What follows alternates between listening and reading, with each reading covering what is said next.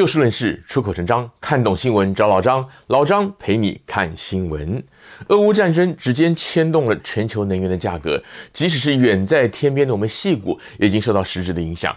别的不说啊，油价这几天一飞冲天，一加仑涨到六块甚至七块。而新冠疫情来临之后，原本就严峻的物价上涨问题，也势必因为油价衍生的运费高涨而雪上加霜。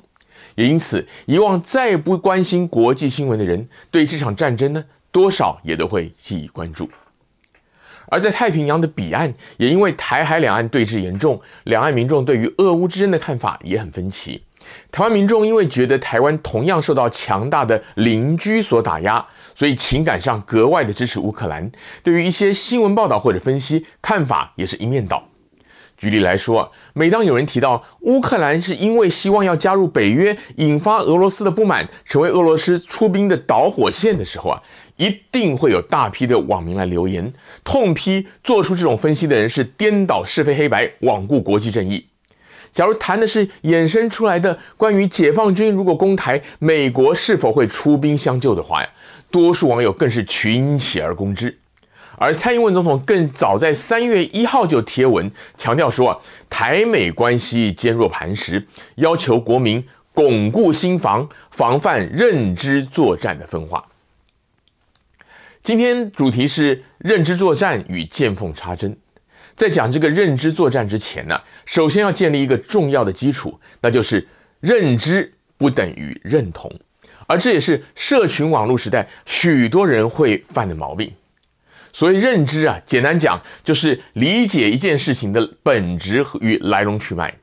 而认同呢，则是自己的情感乃至于立场、利害关系等等，都跟所认同的对象一致。俄罗斯打乌克兰的重要原因之一是乌克兰想要加入北约，直接影响到了俄罗斯的战略利益。做出这样分析的人是基于对国际局势的了解和认知，从俄罗斯的立场出发而得出这样的结论。也就是说，这个认知的本质是中性的。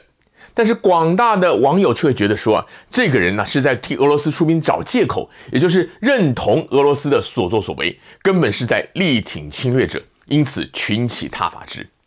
这就是把认知与认同混为一谈，情况严重的话，可能还会无限上纲到说，批评这个提出分析的人就是反美亲共不爱台湾，结果呢就引发蓝绿大战。如果您还没有搞清楚的话，老张再举一个更浅显的例子：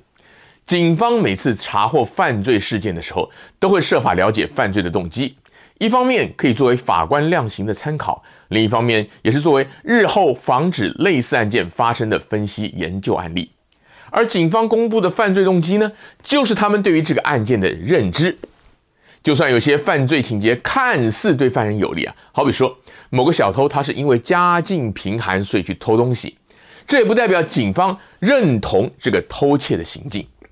如果我们只是看到警方在记者会上说这个小偷家里很穷，因此铤而走险，就认定说警方觉得小偷是好人，